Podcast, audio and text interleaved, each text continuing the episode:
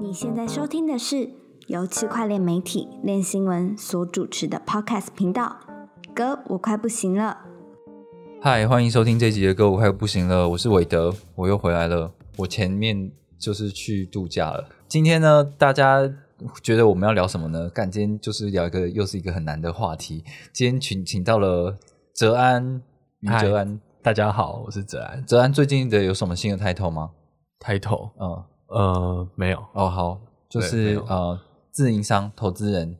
这个研究员的呃哲就安，就研究员对研究员好，是然 后今天还有一次个首次上我们节目的特别来宾，也是我们练习文重要的编辑之一 Florence。嗨，大家好，我是 Florence。 Florence，你要怎么样介绍你啊？ 怎么介绍我？突然暂停了。 呃，Florence 之前在银行工作过，然后目前是我们的兼职的编辑，然后他为我们写很多非常深入的文章，然后也补足了就是我们对传统金融非常不熟悉的那那一块，这样嗯，我正在这样努力可以的吗学习币圈的东西。对，就是也让他大开眼界啊，因为他进入币圈之后就遇到什么 FTX 事件啊，然后很多光怪陆离的事件，就觉得哇，这个地方真的太漫无章法了， 太多弹性了。对对，好，那所以我们今天的主题其实就是一样，就是会让大家可能会睡的一个东西，就是微策略，大家都知道是一个哦，他就是买币狂魔，他就是狂买币，然后现在是拥有最多比特币的一个上市上市公司。然后大家都一直在以它为一个标杆啦，好像就是说，哇，这比特币你看就是有这么多这么铁这么支持，所以就是呃，算是一个这个比特币的拥护者之中最入世的一个企业。然后它的创办人也是执行长啊、现在不是执行长，现在是董事，就是 Michael Saylor，然后他就专门负责在买比特币的这一块。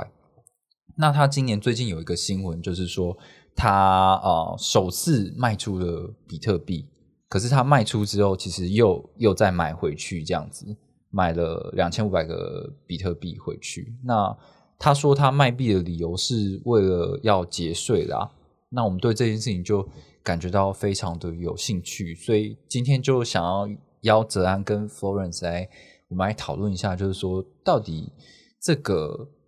用比特币企业买比特币，然后在亏损的时候把它卖掉，然后来节税，然后再把它买回去，这个到底是哪一招？就这真的是可用的招吗？然后还有就是以呃为策略这个企业本身来说的话，它这样子一直买比特币啊、呃下去，到底是为了什么？是后面真的有利可图吗？还是它真的是信仰很强大？这个是非常值得。哦，我我也不知道值不值得讨论啊， 但是总之是对，我们可以来想讲一下这样。那呃，首先我们先请那个 Florence，你来就是来讲一下你最近写这个新闻的内容好了。是，嗯、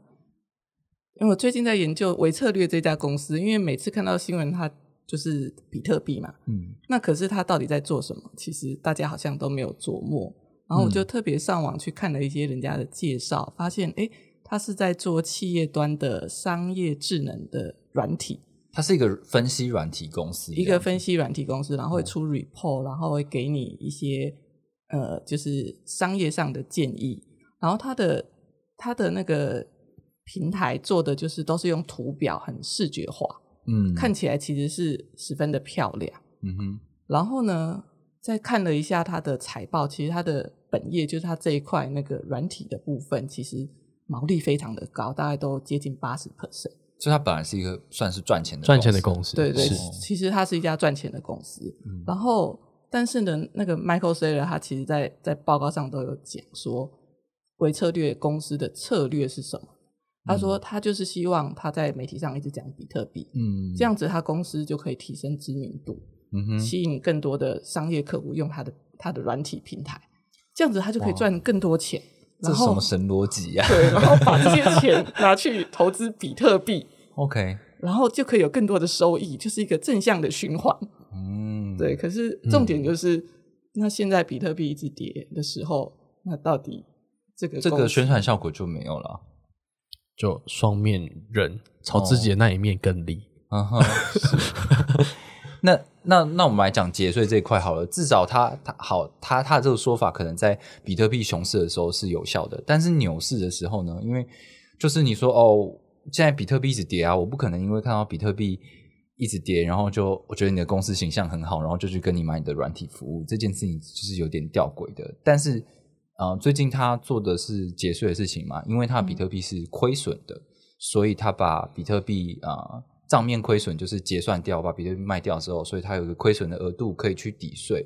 这个抵税的事情，Florence 可以跟我们解释一下。呃，抵税的事情，我有去跟就是做财会的朋友了解了一下。虽然他的财报看起来就是都是亏钱，但是他的亏钱是来自于他认列比特币那个市价的损失。嗯，那他的本业是赚钱的，所以照理说他的本业赚钱，他其实是必须要缴税的。嗯哼，那他现在就透过他先卖了一些些比特币，让这些未实现损益变成实现损益，嗯那这真的是损失了。嗯，所以他搞不好真的是可以把它认列进去，就是做税额的扣抵。嗯，泽安怎么看这他这个动作啊？好，我我就我讲我知道的数字，就是嗯有错可以更正我。就是就我所知，他好像卖掉了比特币大概两千万美金，是不是？嗯就是然后它的毛利好像是三亿吗？还是四亿？就是它营整个营业活动的毛利。如果、我我刚刚突然闪过一个念头，就是我如果真的要抵税，为什么我不我要卖这么少？我可以卖它个好几亿再买回来，我这样不是可以有更多的已实现损失来抵税？哼，嗯嗯对，他他为什么只做这一点点？就是，所以我我自己也理解，就是说，他卖出再买入，好像不是为了抵税，因为如果他真的要这么做，他应该可以多卖一点啊，再多买一点回来啊，就是实际上应该不是不可行的， 哦，所以他应该是出于别的目的对，来做这件事，嗯，是这这是我的猜测，是那个，因为呃，Florence 有查到，呃，当然泽安也有看到这个，就是有一个东西叫做累计亏损，对不对？啊，是，哦就是他这个美国二零一八年以后，他这个就是你的这方面的损失，透过 operation expense 的损失，是它可以往后无限折抵。对就对，是说，对今天我先认认列一个亏损，也许呢，我之后有营收的时候，必须要缴税的时候，我就可以拿这个亏损来补，那我就不用缴税。嗯，对，对，嗯那是我我的猜测是，他卖那么少，只是他想要试一下水温，就是嗯说，因为之前没有人这样做嘛，我也不确定说，哦呃，我这样到底到底政府让不让我抵，嗯，不知道嗯嗯会不会到底吃不吃我这一套？对对对，嗯所以他先试了一下，看看明年报税的时候会不会被挡。那如果不会挡 的话，哎，以后是不是可以来做一下这样的财务操作？哦，是是是，很非常合理，是是是我，是这样猜测的啦。嗯，非常合理，所以这这这个条款的规定是说，好，我有我有我认列亏损，然后我嗯往前就是回溯，或者是往往未来，我都这个额度我都可以用。是那泽安刚刚的想法是说，他如果要抵税的话，他为什么不要一直卖多一点再买回来？那至少这个额度比较大。嗯然后，所以 Florence 的想法可能是他先试试看嘛，嗯我先是用一点额度，如果这个 OK 的话，那我是之后就都用同样的方法去用也可以。是对啊，但是看起来他的他的怎么说？他他盈利的，他需要抵税的额度并并没有那么大，所以说，如果你真的要依靠买这么多的比特币，然后然后去去去专门为抵税这件事情来行为的话，感觉不是这么合逻辑的事情。嗯，对啊，嗯而且 哦，对了我刚好还有个问题想问 Florence，、就是那如果比特币涨了增值了，就是它背后也会有相应的税务出现吗？如果他卖掉，就实现了损失，的实现了这个获利就就会有。对啊，哦，是是是，明白。那从微策略过去的，就是比如说二零二零二一年，它的策略就是我涨了，我都打死都不卖，所嗯嗯以嗯它没有实现它损益的话，它就不用为这个东西而缴税。嗯嗯嗯，对啊，好，明白。所以这件事情，泽安的想法是，你觉得那他微策略一直买比特币的话，是真的妙用无穷吗？妙用就是我我其实不知道用什么哎、因为就就目前看，一开始就是当我还不认对这个 Michael Saylor 一无所知的时候，嗯就是我在想说，是不是如果他真的是为了 marketing，那他买了 Bitcoin，一开因为一开始没有公司这么做嘛，对，他确实一开始在牛市的时候，他起到很强的曝光效果。嗯但他如果是为了这个，他确实可以买 BTC 的现货，嗯那想办法用衍生商品去控它，嗯哼，那你就做。实际上你财务上有做 hedge 嘛？嗯可是你实际，可是你对外公布的就是人家只看到你有现货的那一侧，嗯那这样就是有呃，你可以避免你的投资的曝险，同时你有很强的 marketing 效果。嗯可是到后来，你当越慢慢越认识这个人之后，你就会发现说，哎、他是真的只是就是纯多头去持有比特币的现货，对，他就真的是一个呃，不是为了 marketing 去操作的人，嗯哼而是他是基于他自己的信仰，对然后把他的信仰贯彻在他公司的投资对活动上来做这件事。所以他等于他就是一个他就是一个上市公司，然后他就反正我对公开市场的我的我给你们的印象就是这样，然后你要不要随便你，嗯，，对，嗯，我看起来就我的想法，我看起来也也是这样子啊，因为嗯，他发行这个可转债，然后让让大募资，然后让很多钱可以去投比特币，然后牛市的时候也不卖，熊市的时候我试试试看一点帮助我的公司可以抵税，那那个那个那个额度跟他买入的比特币的量的差距是微乎其微，他根本如果只是为了抵税的话，根本就没有动机做这么这么庞大的事情。嗯，那是，我有想到唯一的想法，就是因为通常比特币的这个极端主义者，他们就是可能是有一点反政府的倾向的，所以我既然都要缴税，那我可不可以？我用我的亏损去抵，至少我手上的现金不会回到政府我讨厌的那个政府的手上。 那那我那我那我就用这样的方式一起去一直去抵免我的税额，然后可以维系我的信仰嘛？那我的信仰就是一直去累积我的比特币的财富，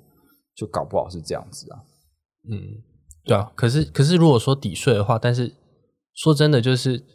自从他们 MicroStrategy 开始买比特币之后，整间公司的股价走势已经跟这间公司本业的获利能力没有完全脱钩了。嗯嗯它已经变成比特币价格的形状了，就是市场不再用它的本业去估值了。嗯哼就是我发现它的本业本身其实没有什么成长，嗯对啊，那你没有什么成长性的话，人家就不会 price in 嘛，嗯就不会把、大家就会觉得说，那就是比特币，大家对比特币的 view 或是比特币的 market value 嗯哼，就当成这些公司的 total value 去对去估值。那对那那就变成说，就是比特币跌，那你整间公司的市值就跌啊。嗯所以说你你抵税，也许你只省了一块钱，可是你实际上可能赔掉五百块、一千块，嗯一一五五百倍、一千倍的市值、欸，嗯那那我觉得他们之所以能够这一次之所以能够成真，是因为 Michael Saylor 他持有近七十 percent 的市值的投票权。哦，对他对他他有说了算，我想这间公司我想干嘛就干嘛。对对对， 所以所以嗯这件事情才会实现，不然就是我我不认为就是一般的公司，如果说你的股你的董事会的成员是蛮多的，嗯就是大家可能就是十几 percent、十几 percent 这样分的话，是这件事情是不可能发生。嗯对。对啊， Florence 其实也有写一篇文章，他的 title 叫做“被比特币耽误的软体公司”， 然后就在讨论说微策 微策略的策略到底是什么。那你写到后来，你自己的感觉我感觉就是他真的就是一个比特币的信仰者，哦然后他就是真的相信比特币，就是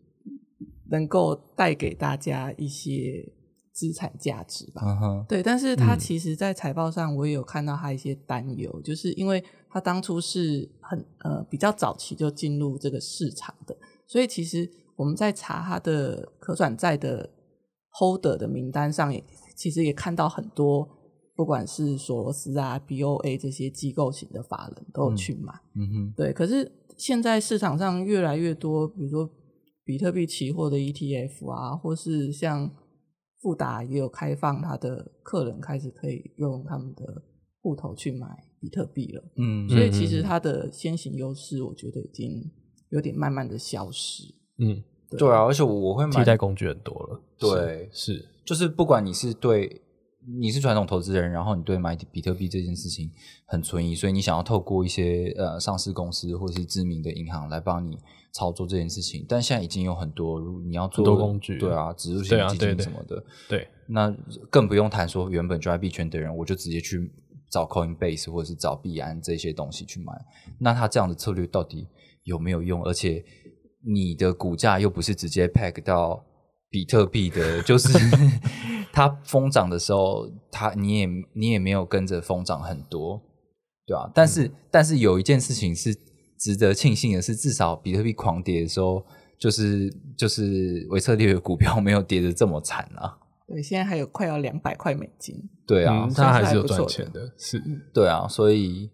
嗯，那怎么样呢？如果你如果你们是想要尝试比特币的人，你们会因此而想说要买伪策略的股票吗？我我的话不会，但它就有点像是我我常举一个例子，就是说，就是一个东西有两个效果，嗯可是我会说，就是这不是一个一加一大于二的一个结果，它很像是你把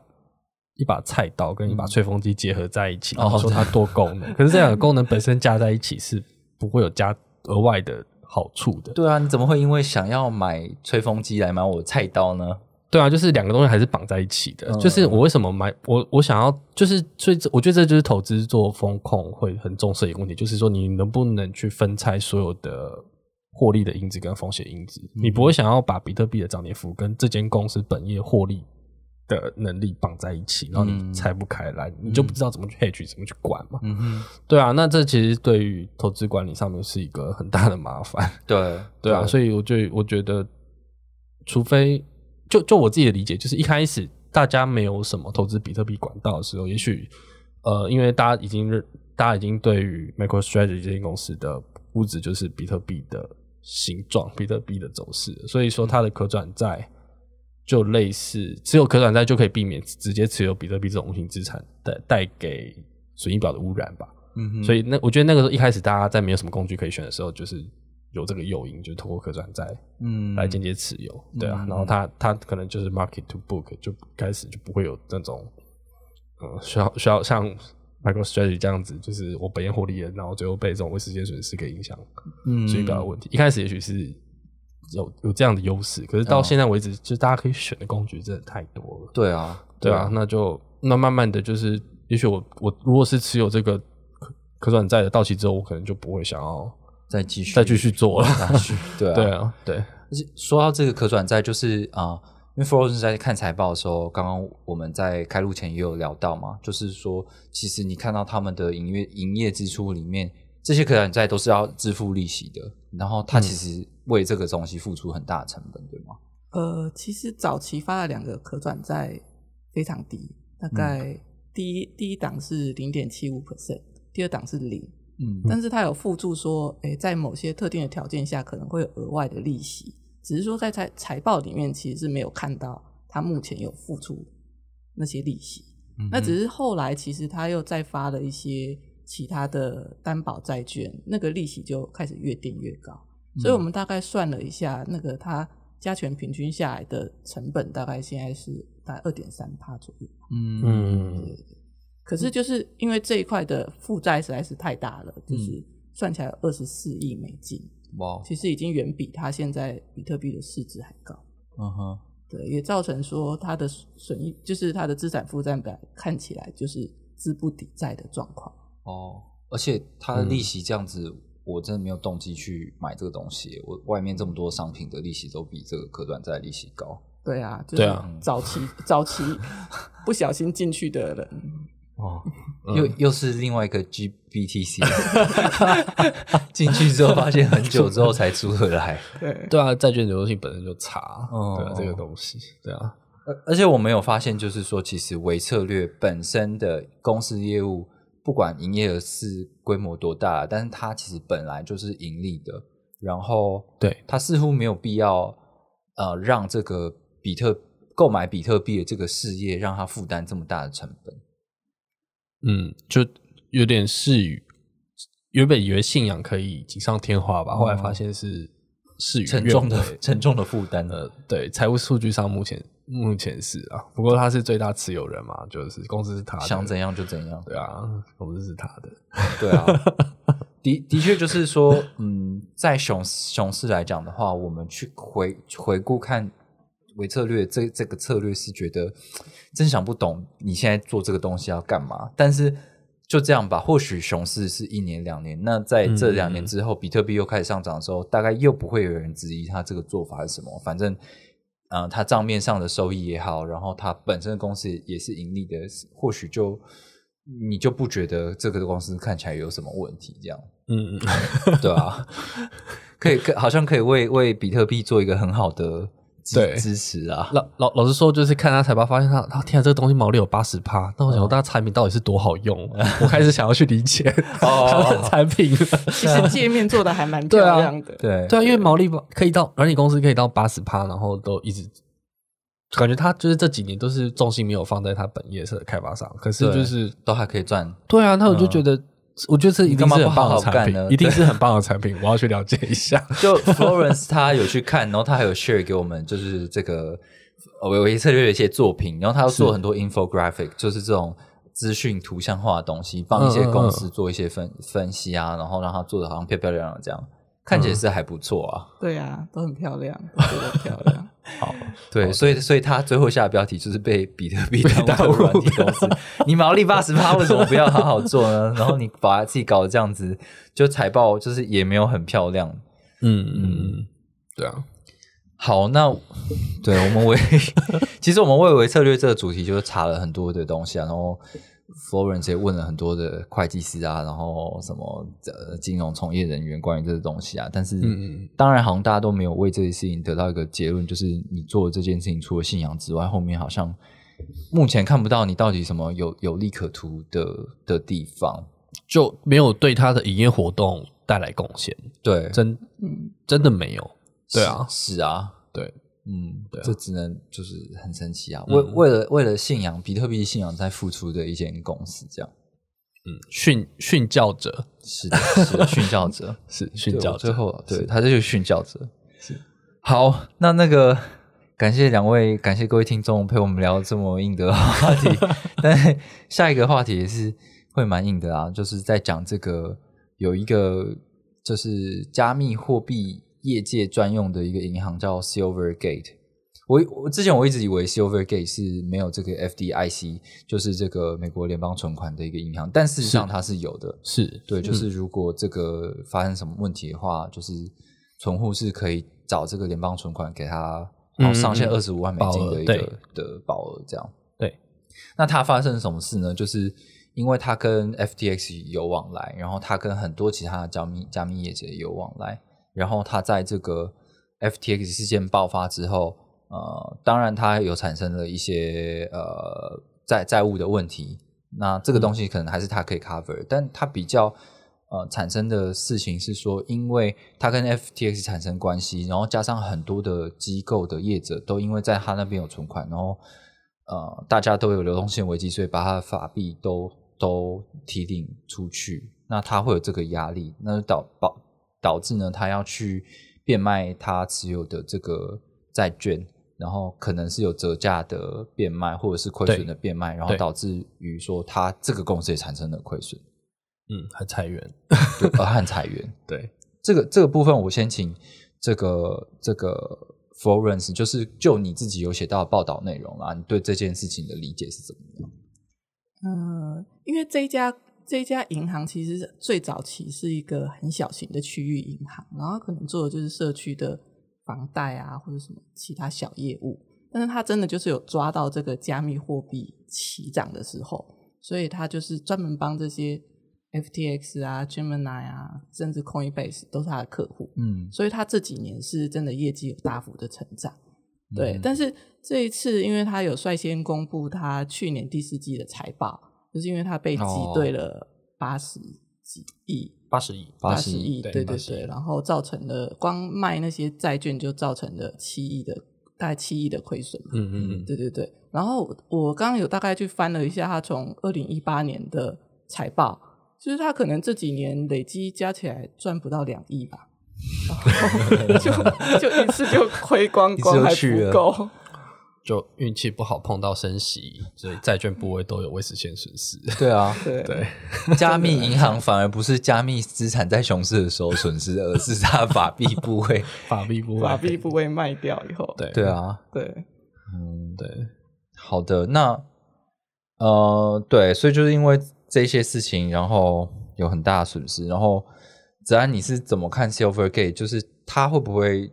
它会对整个业界有带来什么样的影响吗？呃，就就这件事情对我们对原本其实怎么说，就是主管机关，例如说央行好了，他们或是就是类似美国 CC 之类的，就是那种金融监管部门，他想、他们其实很在意一件事，就是说你们加密货币这个世界如果爆了什么雷，会透过什么管道把危机传导过来。嗯哼，那原本大家讨论的，就我自己看过的报告，主要都讲的都是稳定币被挤兑，嗯导致呃货币市场嗯货币市场的那些短期票券被大量抛售，嗯那就是这些稳定币业者手上的这些短期票券、国库券加起来可能也超过一千多亿了啦，啊嗯也许现在现在那一千一千多亿这些东西被抛售的话，可能一时也没有人接得起来。嗯嗯那可能这这就是央行也许就要出来帮忙之类的。哦就是原本大家担心的是这件事情，对，对。可是现在就是跑出了一个就是大家曾经没有讨论过的选项，那就是呃一家加密机构暴雷。导致相关有往来的加密机构，同时把他们的存款抽走，嗯那因为这些人的存款都全部都集中在 Silvergate，导致 Silvergate 类似被挤兑。对，那他被挤兑的话，他手上的准备金，因为他就是反正就是，如果说我是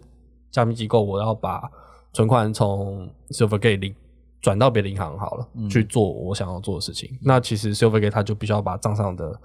呃流动资产，像准备金啊什么东西，准备金就会拿来付钱嘛。嗯那、如果准备金不够了，那我只能卖东西啦，对，我只能卖我的流动资产啊，嗯对啊，或者是我要去做融资啊，嗯我只能去跟其他东西融资这样子来来付钱。嗯对啊，可是可是到最后，就是就算融资完了付钱了，呃，我我的融资活动跟我投资活动是匹配不起来，因为我是因为挤兑而出现的嘛，嗯所以到最后我还是要去还这些融资，对那我还是要最最终的结果还是要卖资产，对，那只是现在现在就变成说，就是这就是一个新的危机的传导方式，嗯就是你如果是小银行，然后你又专门做加密货币，对，那你你的流动性可能就会没办法应应，嗯你就会有亏损，因此出现亏损，或者是你需要被拯救之类的。对，但如果说你是大银行，然后你只有一小部分的存款是加密货币，嗯那其实对你影响不大。嗯哼可是最怕的就是像这样的小银行，然后你专门做加密货币生意，哦然后所有的存户全部都一起领走，对，那就就八十个八十亿美元呢、就对啊就一个月内就就这样子是一件很惊悚的事情。所以这对主管，我觉得这对主管机关来说是一个全新的，他们之前没有考虑过的一个危机传导的路径。没错，对，就就台湾来讲，像我我妈妈自己是在银行工作，然后她说，呃，她她是那个，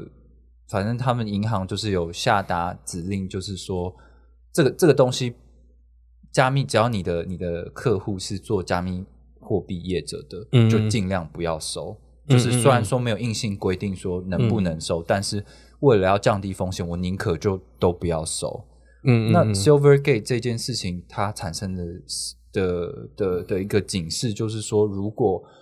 我我是一个大银行，我对很多的加密货币业者，不管做交易所的或什么借贷机构平台的，然后这些人虽然都是只是存法币存款在我这边，可是他们超容易波动性超大，他们超容易出事，然后他们要大量提领的话，就会对我的准备金有对造成风险啊。那对这就就是就是像哲安说的，就是就是这个真的是主管机关要 注意的事情，而且这件事情就是对加密货币产业来讲是是一个伤害，因为大家其实都会希望，不管你到各个国家去拓展你的加密货币业务，你一定会有法币跟加密货币的一个交换，那你对势必就需要当地银行的业者的支持。可是 Silvergate 给给大家的启给各个银行的启示就是说，干你最好不要做太多这种事情。对啊，就是这件事情告诉大家，就是我们不需要对你们友善，对因为你们会带带给我们更大的普险。对啊，对啊，我做你的存款生意，我第一个我赚不到钱，嗯，我已经赚不到你的钱了钱，然后我还要因为你而普险，这种、嗯这种生意我不可能做嘛。对对啊，这很麻烦的。那个那个 Florence，你以你在银行业工作的状况，你看到这个你会不会觉得很害怕？这个挤兑的方式真的是一般的银行没有办嗯法想象的，那个比例太大了，因为它本来是大概一百一十亿，一下就被挤兑了八十，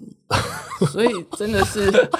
三分之二的，就是就是都没了。对，我对记得啊那一天 Florence 还跟我说，哦，最近好久都没有看到银行倒掉，美国好久都没有银行倒掉对啊了。 然后，对因为因为那个那个那个泽安之前也有整理看查过一些数据嘛，就是上一次美国银行倒掉是什么几年的嗯很时候二的零事情零。八年了，对很久就就八手山上路之后就变得很严格啊，对然后什么流动性覆盖率、资本市足率什么套一套，就是大家都很对啊难很倒了。对，对啊可是我觉 对得如果照 Silver 给这样的模式，其实他的他应该都有符合那些条件。 对，它一定都有符合那嗯个，像这次它被提领，也许相对应的监管指标应该就是流动性覆盖率了 LCR，对嗯，对，可是就是 LCR 就很明显，就你的客户如果都是加密货币的机构， 很明显这 LCR 它、嗯他们要准备三十天的流动资产来应应存户的挤兑。可不可以跟不懂的观众朋友解释一下 LCR 是什么？哦，好，就是呃，你的你你身为一间银行，你会收存款，嗯可是你不同的你收来不同的存款，会因为你存户的类型，嗯它它的存款的流出率会不一样。嗯哼，例如说，我的假设我我是一间公司，我就是做生意，正当做生意，对，会有钱流进来，也会有钱流出去。嗯所以说，这样的公司一多之后，也许对银行来说，你的 outflow rate，嗯像这样我们称为营业存款，就是你是用我们的存款来做生意的。嗯哼，那也许你的 outflow rate 就会不高，也许是十 percent、二十五 percent 哦。那如果是一般的存钱的人，嗯哼一般的用户新转啊什么的，也许你的 outflow rate 也不会那么高。哦，可是你如果是投资机构，就是大额进大额出的，嗯你的 outflow rate 也许会被设定成八十 percent，也许一百 percent。哦，对，所以说他们会根据这个来算，说就是呃，我三十天内大概我要去估算我未来三十天大概会流出多少钱，嗯哼，那我就要准备多少流动资产来哦应应这些资金流出。它是一个呃准备金的一个评断标准，我对必须要理解我的客户的特性是。他会提多少钱出来的一个周期，就量体跟周期这样，对对然后去对评估我要有多少准备金。对，哦，对。那这个，如果你有， 那就是他没有算到加密货币的这个客户啊。如果如果里面有包含加密客户用户的话，这个一定会给这些银行有一个很高的标准，就是说，如果你有这个比例的话，那你准备金就要再调高到多少，这样才会相对安全吧？对，所以所以老实说，就是呃，因为他这次处分了大概五十亿美元的资产，然后赔了赔了大概七七 percent 到八 percent 之间吧，我忘记嗯赔多少钱了，我只记得比例哦，赔对七亿差不多，嗯对，那就差不多七 percent。所以意思就是说，就是照理说，你处分流动资产，应该是市场上是不会有这么大的折价，如果是很短期的。东西就嗯代表说，他总共赎赎回八十亿嘛，然后就是代表说，就是你自己账上有七十亿是没有折价的，嗯，然后这三十亿的东西折没有不会有折价的资产，也许是也许是不用处分就准备金，嗯呃，就是准备金加上没有不需要折价的资产加起来大概三十亿，剩下的就是不够了，我还要再去变卖那些有未实现损失，嗯整体下来折价高，整体下来折价高达七个 percent 的嗯资产再卖掉，对，所以以就代表说他他们对于呃这些加密机构在 LCR 这个覆盖率评估这样的指标，他们给他们的流超超已经超乎他们预期了。超他们预期的，嗯对啊，因为 LCR 本身的设定其实就是为了避免你面对这么大的资金流出的时候，你需要承担这种损失。嗯，它有它其实对我来说，它有一个这样的功能。哦，对啊哇，对，如果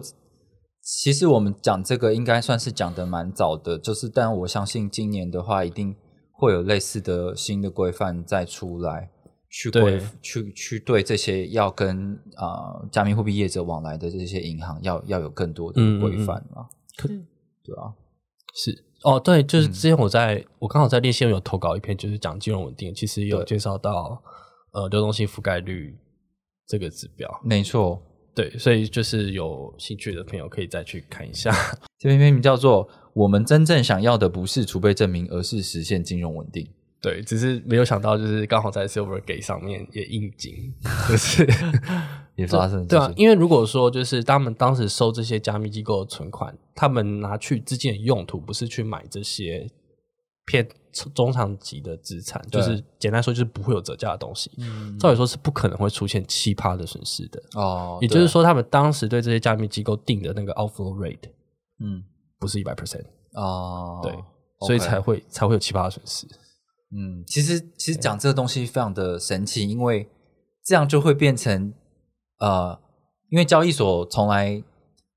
他他一直认为他自己是就是加密货币的交易所，他一直比如说像币安，他都觉得他是金融创新、金融服务商这样子嘛，他没有把自己定位成银行，因为如果你把自己定位成银行的话，会有更多的监管监管问题。对，那现在的确也是有银行像 Silvergate 在做类似的业务，但是他发现说，如果你做跟加密货币相关业务的话，你你搞不好你不是必须要一比一的准备金，或者是超额准备，那这件事情就很很大条了。那他做的事情跟加密货币交易所必须要做的事情是一样的时候，那其实你应该很理也很合理的，可能必须要用银行法来规范这个加密货币交易所，或者是你要放宽这些银行的限制，就是嗯你可以用另外一个法规来去规范它在处理这些加密货币业务时候的事情，对吧、嗯，我相信监管还会有很大的变化。对啊，因为这是新的东西，嗯，对啊。然后我最最担心的就是说，就是好，你为了要这种让这种风险不再发生，你就强制要求，就是你收了多少加密机构的存款，嗯你就要拥有多少百分之百比例的，就是我收你一百亿的存款，哦我就要一百亿的流动资产高流对啊 HQLA 在账上，这个太疯狂了啊、那这样他干嘛要讨这个讨这个没去就做这就个业务呢？对，就是就是会让银行整体的获利能力变得更低，对啊，对，嗯，好，我今天还有另外一个新闻，就是关于也是关于这个 Silver Bank，就是那个他有他这个新闻就是他有一个 Silver Gate，他有四十三亿的 short term 短期的这个联邦呃，这个叫什么家家庭贷款，这个这是什么东西？可以跟我们解释一下吗？哦，好，呃，这个我们通常称它为 FHLB，嗯就是联邦住房贷款银行。嗯对，中中文这样翻啊，我不知道大家怎么翻的，我是这样翻。联邦哼，这住个房贷款银啊 Florence 有行。别的方法吗？没有哎、我我对这个机构其实也不熟，是这次看到这个新闻才特别查 的。对它，它其实是一个呃，应该说是政策性银行吧。它嗯专门做的事情其实是去呃，就是是当时好像是为了扶扶植美国的不动产嗯那种政策而生的，就是像房利美、房地美，其实也算政策性银行，哼，对啊。嗯那他们其实拥有非常多的资金，嗯那所以说在联邦基金市场，他们是主要的资金融出方。嗯哼，像像我们常常说，就是联邦基金市场是银行跟银行之间借钱，对不对？嗯可是实际上就是大概七八十八十 percent 以上吧，都是联邦住房贷款银行嗯。把钱借给别人，哦，就是 J P Morgan 啊什么的，各各家商业银行都是跟他们借钱的。哦，以所以他们实际上在美国就是呃关注货币市场的人会称它为就是美国的第二央行，哦，它有一个这样的称。那他在称号他他 officially 是一个官方机构吗？是一个政府机构吗？呃应该说叫做呃 government 什么赞助哦是是是赞助怎么讲是，sponsor 吗？不对是吧 sponsor 是吗 entity 什么之类的，哦就简称 GSE。嗯哼，可是我忘记 GSE 的全名是什么了 OK，就是 OK 我只我只记得缩写叫 E GSE。好的，对，就是类似政府政赞助的一个机构，所以我都称它为政策性的产物啊，政策性银行这样子。嗯，对，是 government sponsored entity，没对错，政府资助企企业，呃，对，政府支付企业。那那它其实就是呃，平常在货币市场里面，就是它就是负责资金融出，嗯借钱借给，应该说不是负责，他先天没有这样的一个任务在他身上，只是在整个货币市场生态里面，就是刚好就变成呃，银行要借钱，嗯那他们大多数都会跟这个 FHLBS 借嗯，这样子。，那 FHLBS 它的融资方式是发贴现票据 （discount note），嗯哼，然后来融资。嗯那他们买这些融资的人可能是机构，可能是货币基金嗯这样子，所以就是呃，FHLBS 它会赚一个 carry，哼，嗯哼，就是我用低成本的利率去融资，然后把钱借给银行，嗯，在联邦基金市场借给银行，我可以跟赚到一个利差。嗯那银行业呢，它可以跟 FHLBS 融资嗯去投联准会的准备金存款，嗯他们就可以赚到一个利差，哦，是这样子来的。所以所以它也是一个投资工具，投资公什么意思？就是因为它可以赚利差，所以它是哦，你说这一间公司的呃获利的方式，呃，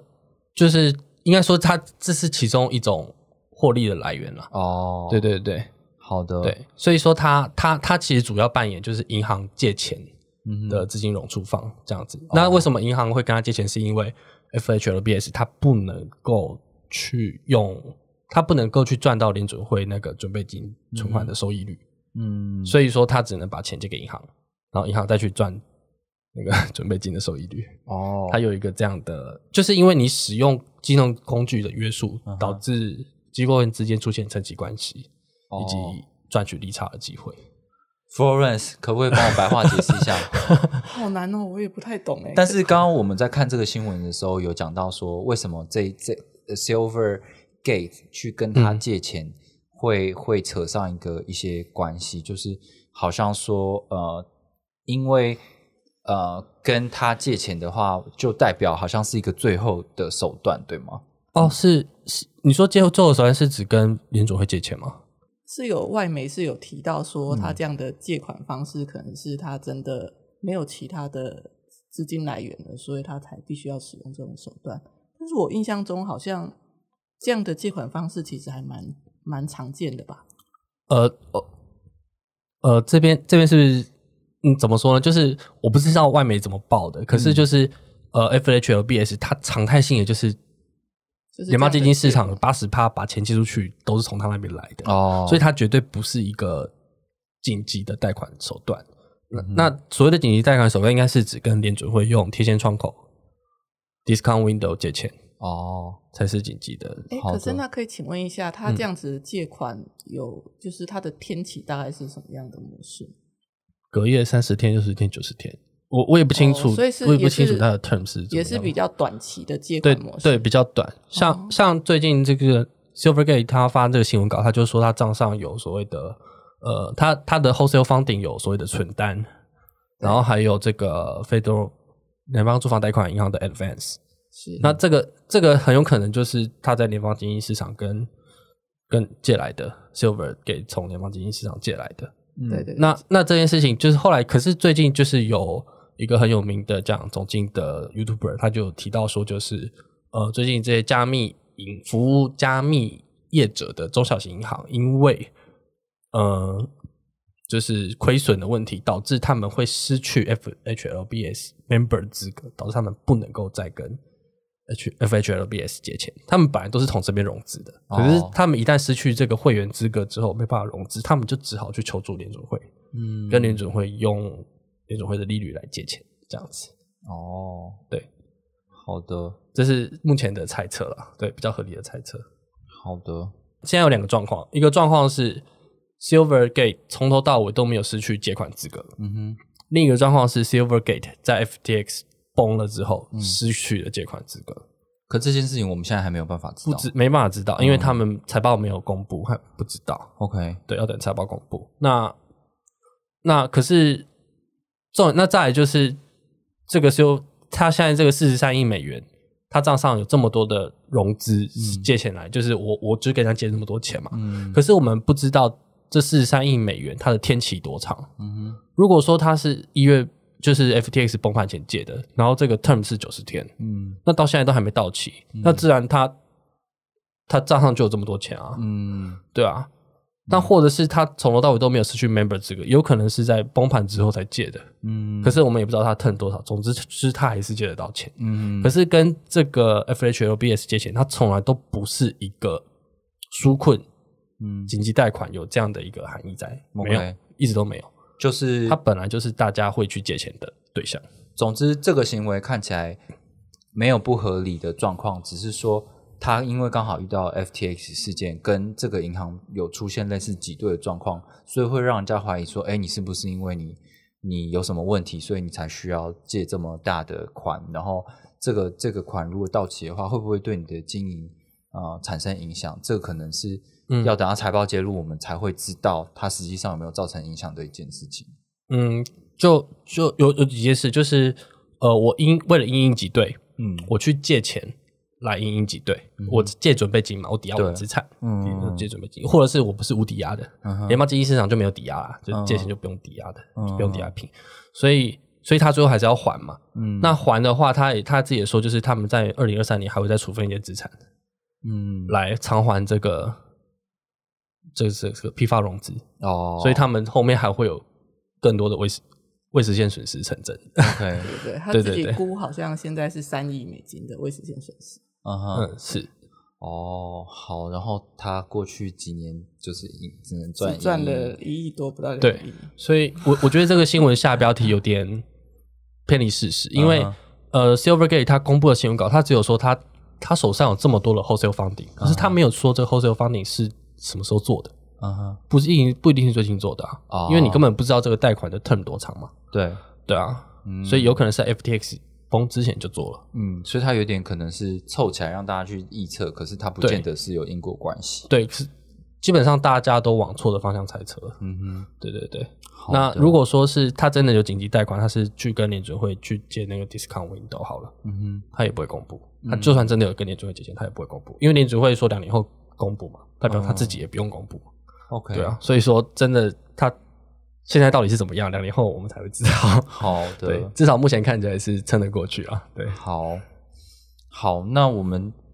Silvergate 的话题差不多这样，然后最后的话，我想问两位就是一些比较广泛性的问题，就是就是好，我们最近这个市场就是就是这样子，然后除了大家一开始就是觉得风险性很高的，就是比如说呃 DeFi 世界或者是这些不受监管的加密货币交易所，他们其实在这种状况又又有 FTX 事件的时候，就是会本来就很惨，大家就是都可以知道的事情，不受是监管。但是这一次的事件是，你会发现，呃，加密货币的世界，因为它有跨国性的关系，所以东西就是盘根错节的。对美国的很多的合规的机构，像是 Coinbase 啊、Ge- Gemini 啊，还有 Genesis 啊，或是 DCG 啊这种很大的集团，然后他们也都是在美国合规的公司，他们也受到非常大的影响，甚至就是很多都宣告破产了。然后两位其实都是从传统金融世界呃立足，然后来来，然后再涉足这个加密领域的人啊，你们会不会因此就是对这个领域就是就是觉得更更呃没有没有没有信心，就是就是觉得说哦，它的未来就是好像越来越渺茫这样子。这个谁不然那个佛伦先回答好说了，。 这次的事件是真的有点出乎我的意意料之外啦，我没想到嗯就是这种滚雪球的事件可以这样子的滚法，这样子。对，那但是我觉得区块链的技术其实还是可以作为技术存在啊，只是不要有那么多投机的行为在。嗯，嗯嗯对，我相信它还是有未来立足的方式。好的对，只是我们要想办法再去杠杆一点。对啊，但是但是我就觉得这个加密货币世界，至少从至少从二二零一七、二零一八之后，它为什么能够快速地成长，就是因为它有很多的杠杆行为，然后很泡沫化市场才能支持它这个。没有没有几个币是真正能用的这个世界这样子， 所以你要它去杠杆化，就等于抽了它的银根，你知道吗？就我现在都不知道到底哪个币真正能用。如果我们真的都要在熊市底下，就是用很多就是呃规避风险，就是就是我们要更谨慎的去行为的话，你会看到很多事情，就觉得说哇这些事情嗯很难，然后再加上监管的绑约束的话，就是它要再继续泡沫化起来，就是可能有点难啊，除非就是继续不监管，嗯这样。泽安怎么看？我老实说，我在观望、嗯圈外观望，到决定开始在这个圈子耕耘，嗯甚至做相关工作的时之前，我就已经意识到，就是币这圈样一定会把传统金融几百年来曾经犯过的错嗯，再重新踩一次，全部重踩一次。 我我已经那个时候就有这样的，就大概知道会是这样的方式了，所以、嗯呃，我只能说就是我那个时候这样想，所以我最后想也也是就是。我们怎么样可以很快的全部踩一次，或是说能嗯不踩就不踩，哦，然后再让大家的观念嗯对金融的认知，提升慢快速的在很短时间内提升到跟传统金融从业人员嗯接近的水平。嗯哼，在那个时候，我觉得我们才能够开始谈真正的金融创新。创新哦，就是所谓的创新，并不是没有基础，嗯而是你要在传既有的基础之上，嗯既有约束条件上去看我们能不能再改善点什么。嗯我觉得这样子才是真正的创新。嗯对啊，认同哎、嗯嗯，我也觉得好像，嗯，就是为什么会一直踩雷，就是因为它现在没有被没有被监管。那之前为什么会有这些监管，就是因为过去的传统金融世界，大家都因为有利可图，然后而去做，那发生了很多危险或犯罪对啊行为，对啊对啊所以它才被规范起来嘛。对那加密货币世界当然，反正现在没有人管我，那那边有利可图，我就这样干。但 是你干久的时候就会出事，那又又又回到你，你会知道说、嗯那边就是有一个有一个电线，就是你过去你就会被电到。那嗯大家就想说，我就去试试看嘛。那现在被电到 了，可是可能政府的监管又又又没有下来的那么快的时候，嗯嗯嗯大家到底要不要再去再去被电呢？ 在那那个，就就我觉得是一个一个发展的过程啊。嗯，就比较怕的就是不乐观了。嗯就是呃，也也不知道最后的结果会不会对加密有利。嗯就就也许之前在节目上有聊过，说就是我们为了要拥抱真实对这个社会有帮助的金融活动，有生产力的金融活动，这也许是一条，这是一个方向。嗯另一个方向就是大家就是想办法，就是对抗的心态、反叛的心态，就是我就是做我的地下化、匿名，嗯不不受监管，这也一定会有一定，这也一定会有市场，也一定对啊会一直存在，对啊，对啊。但我我我目前看到大概就是往这两个方向，有这两个方向在走，对啊，嗯，我也我也认同吧。就是如果你要规模化的话，你一定是有一定的监管，你才有办法真正规模化。那你真的要追求完全就是无准，就是无准入，就是你要 permissionless，你要怎么对对进去就怎么玩的人，那这个东西肯定是会走下走向地下化。嗯，对啊它一定会还是会在啦，对啊， 可是以以、对啊如果讲现实一点，就是以如果大家都要在以太坊上面做的话，现在以太坊的这、这些营运的节点，它嗯嗯嗯，几乎都是中心化机构，而且他们也看起来也很乐意配合美国的监管，甚至是其他世界的规范。对那这件事情要实现的话。就是势必又会必须要到另外，比如说有个链叫暗黑链，就大家就是就是暗网嘛，就是在暗网上面嗯做事情。那其实又回到就是原本网际网络的时代啊，就是有暗网跟就是明网这样子，然后大家做不同的事情嗯存也在。也也许以太链会分叉，然后 暗黑版以太以太就币就是以太币明对，就嗯是对，呃对，就分叉嘛，对，对， 大概大概吧，不知道，好的，谢谢各位听众又陪我们就是聊这么硬的话题到最后，然后谢谢泽 谢谢泽安，哦，谢谢我 Florence 谢谢 Florence，那我们这周到这边喽，好的，大家下次再见，好，哎拜拜拜拜，拜拜。